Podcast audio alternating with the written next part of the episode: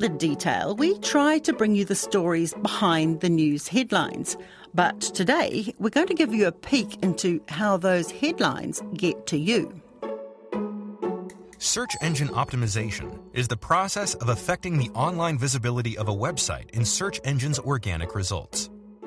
Search engine optimization, or SEO, is all about the words web wizards put into the hidden parts of a site to get themselves at the top of your internet search.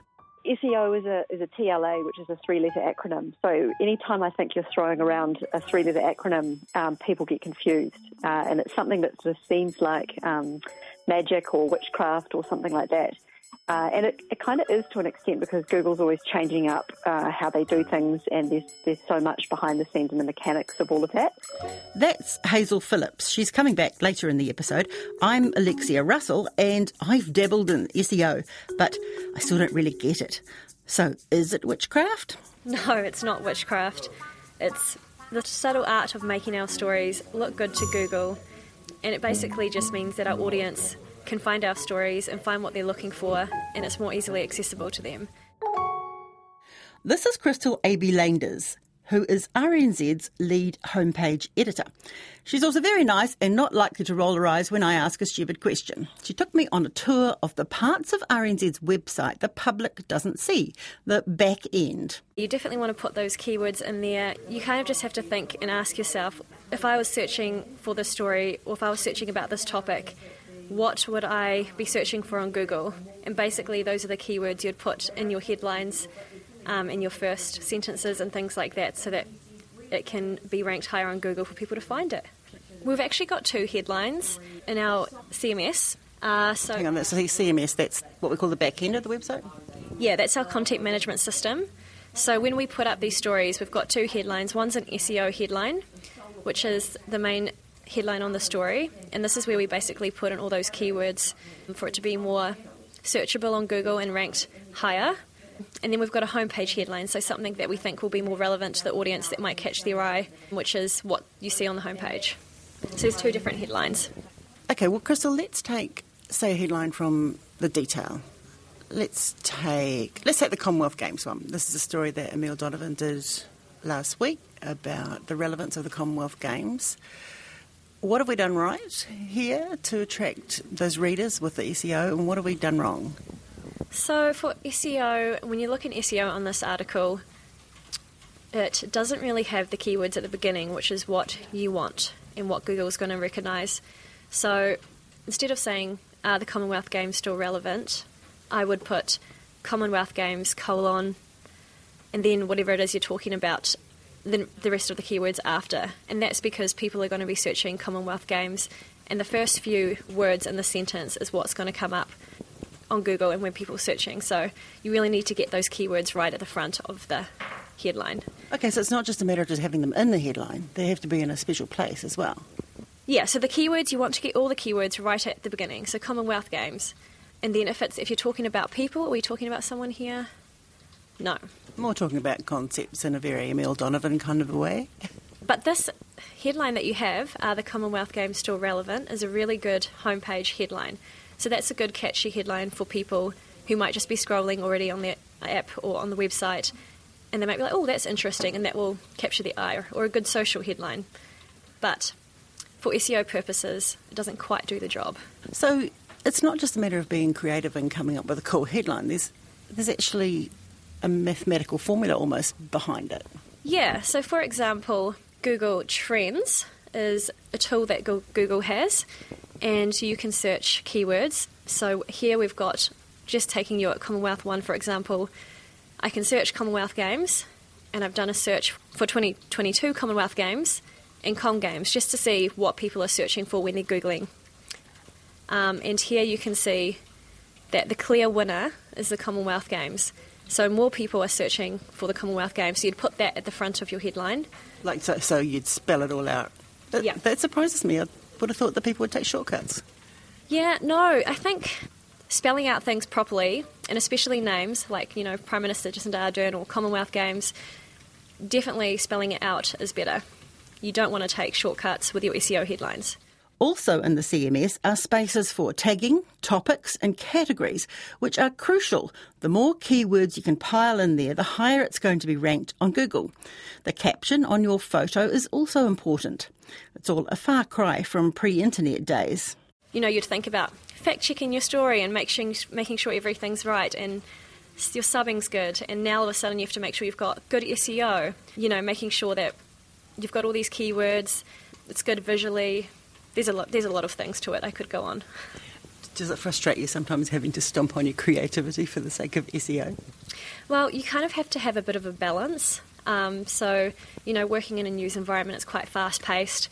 Um, and yeah, sometimes you do just have to take a quick second and stop because you know that it's going to reach more audiences.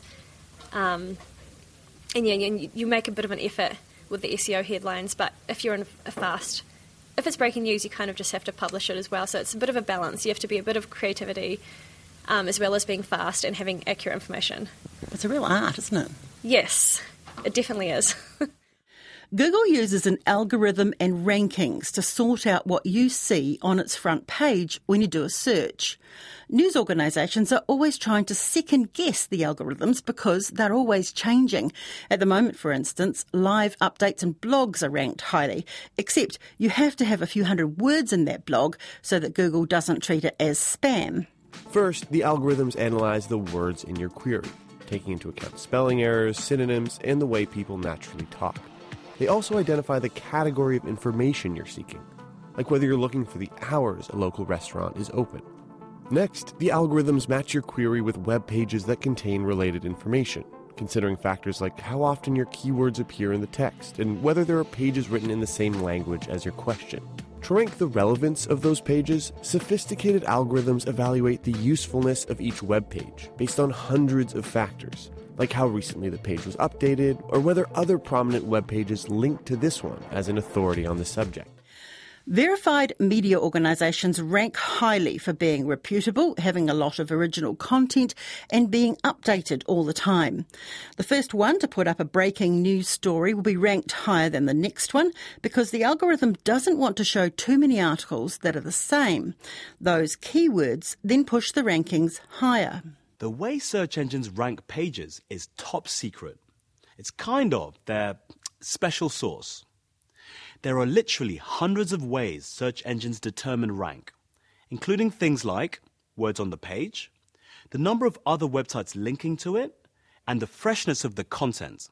I think you just have to be on top of it. So we do have a bunch of specialists. Um, you know, we've got like a social media team, we've got, you know, lead digital people here. So just basically, you kind of have to be on top of your own game. Like you can go to Google and find out you know, what their latest, how, how they're rating their content, but I don't think they're specifically going to tell you that. you just have to go and do your own research or go to some, some of their classes or training sessions or, um, but yeah, the information's all out there. You just have to know how to find it. Sometimes the fact the information is all out there being picked up by this giant searching spider works out really badly for people. Those people have usually made a mistake. They've appeared in court or they've sent out an ill advised tweet. A New York public relations executive is out of a job this morning. She is apologizing for what's being called the tweet heard around the world. On Friday, Justine Sacco wrote on Twitter, quote, Going to Africa, hope I don't get AIDS. Just kidding, I'm white. Her words sparked global outrage before her flight to South Africa even landed. Or they fell in love with their boss. Unlike me, though, your boss probably wasn't the President of the United States of America. Of course, life is full of surprises. Not a day goes by that I'm not reminded of my mistake, and I regret that mistake deeply. In 1998, after having been swept up into an improbable romance, I was then swept up into the eye of a political, legal, and media maelstrom like we had never seen before. Monica Lewinsky is famous for one thing the events that led to the Bill Clinton impeachment scandal when she was just 24. It was the first time the traditional news was usurped by the internet for a major news story. A click that reverberated around the world. What that meant for me personally was that overnight, I went from being a completely private figure to a publicly humiliated one worldwide. This rush to judgment enabled by technology led to mobs of virtual stone throwers. Nearly a quarter of a century later, she's still being humiliated. She's been name dropped in more than 128 songs, referenced in lyrics from stars including Miley Cyrus, Eminem, and Beyonce.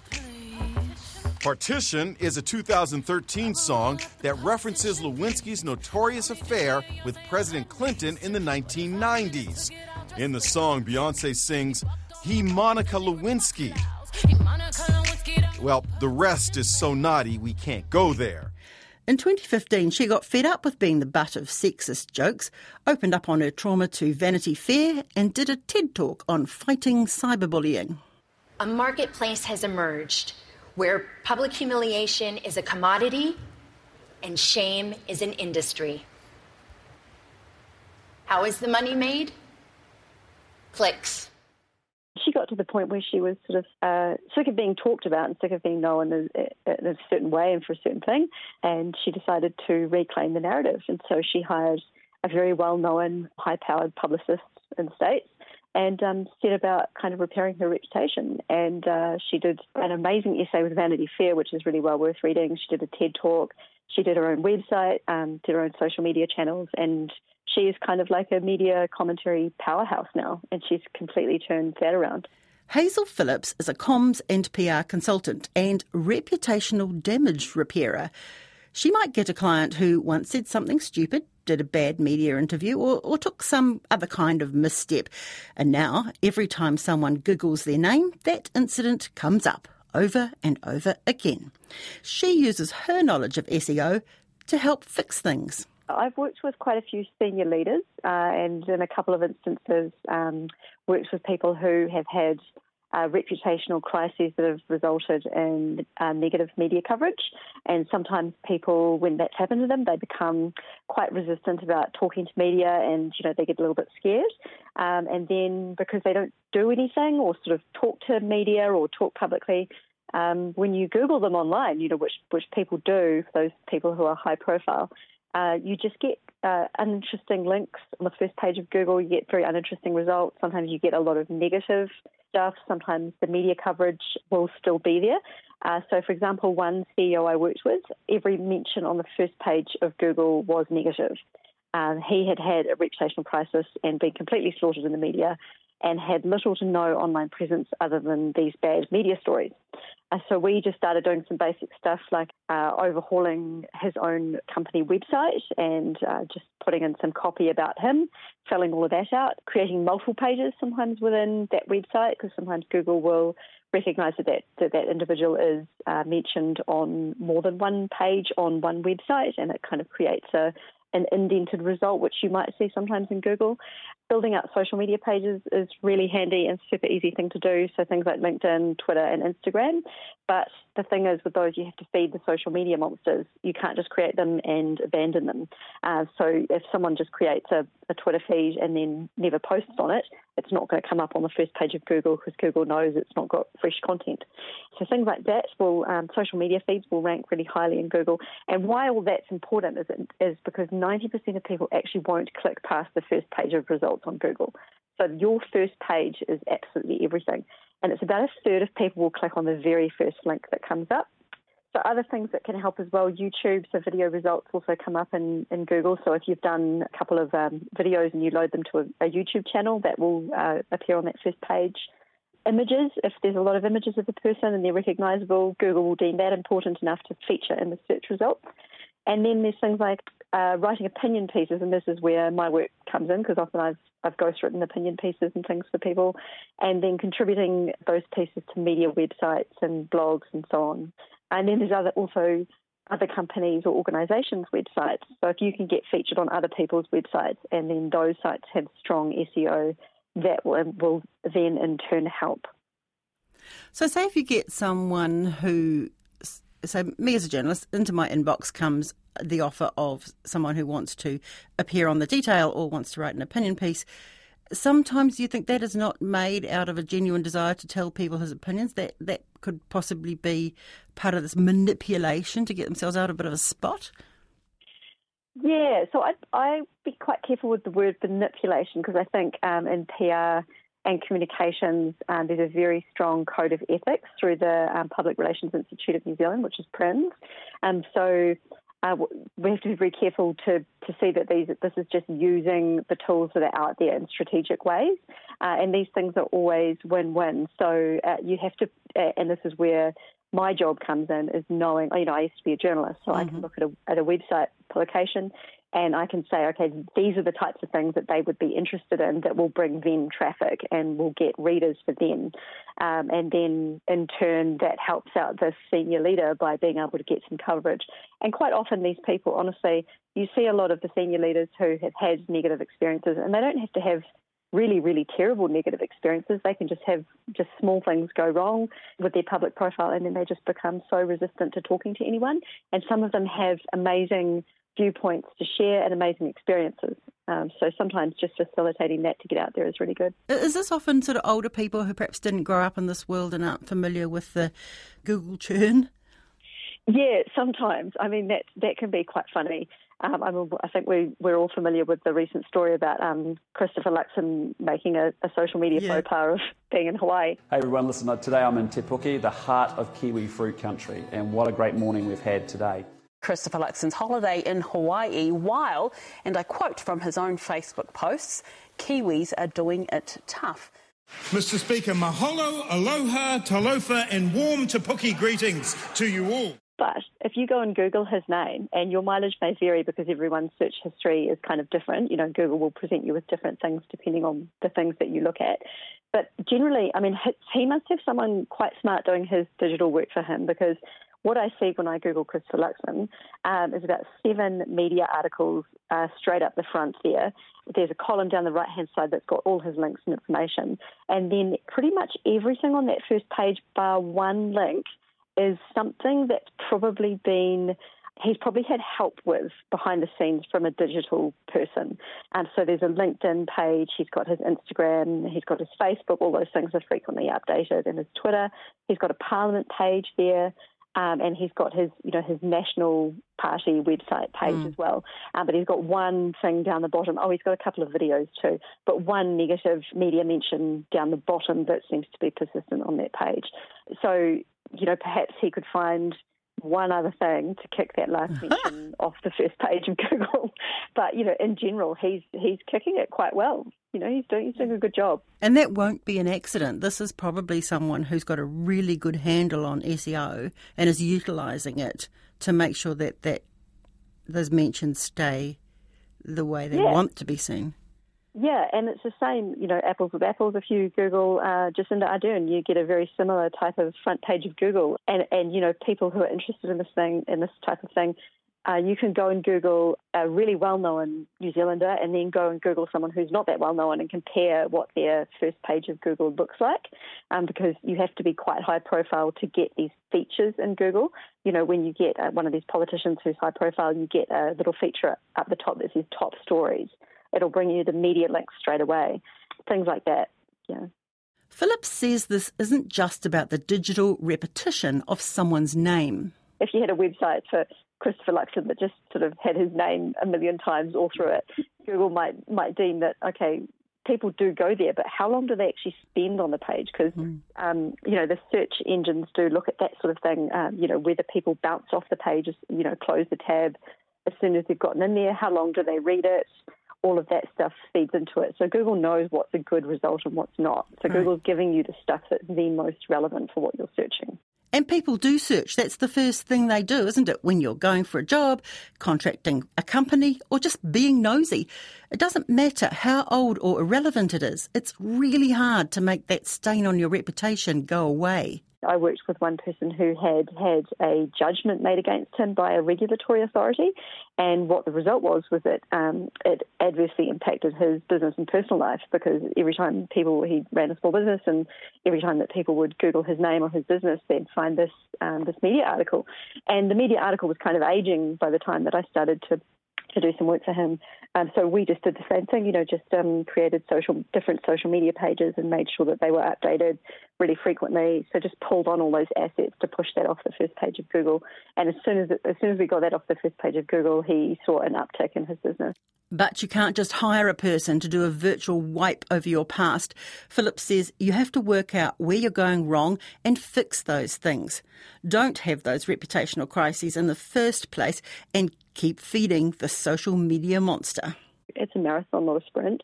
It takes a lot to update these channels, and if you don't have a, a resource in terms of a person managing those for you, uh, then it just becomes a bit of a burden. A friend of yours today described what you do as the dark art. Is that fair? I think when people say, when people talk about the dark art of PR, I think it used to be quite dark, and now it's actually just more using your brain and what are the tools out there, and just knowing how to use those tools, and they change all the time. Um, I think when it when PR used to be a dark art, it was probably more about sort of having certain mates in the media, you know, that you could call on to do you favors, and I think those days are really gone.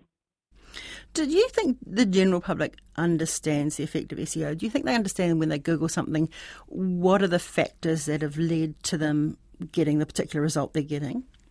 No, I, I, think people don't understand that there's kind of a confirmation bias there. That every time you're Google, even if you're not signed into something, and every time you're googling something, it remembers, and it will remember um, often from your mobile to your desktop. So sometimes I will Google something on my mobile, and then I'll go to Google something else on my desktop, and it will um, come up with a with my previous uh, entry that I just made, which is nice and convenient. But it is, you know, it is tracking what you do, and that's why I say your mileage may vary.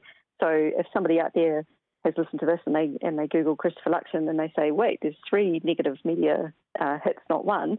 Uh, that's for some reason that's what you see um, because of your search activity, and I see something different because of mine. Confirmation bias, as you say.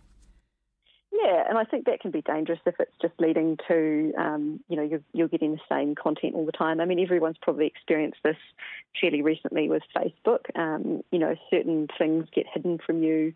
You don't see your friends' um, feeds anymore, things like that. Um, these some of the algorithms I think in Facebook are slightly broken. So yeah, I mean, these, these things are they're interesting. They're not perfect. That's it for today. I'm Alexia Russell. The detail is public interest journalism funded through New Zealand On Air and produced by Newsroom for RNZ. You can get us downloaded free to your mobile device every weekday from any podcast platform. Today's episode was engineered by Mark Chesterman and produced by Bonnie Harrison and Sarah Robson. Thanks to Hazel Phillips and Crystal A.B. Landers. Ka kite anō.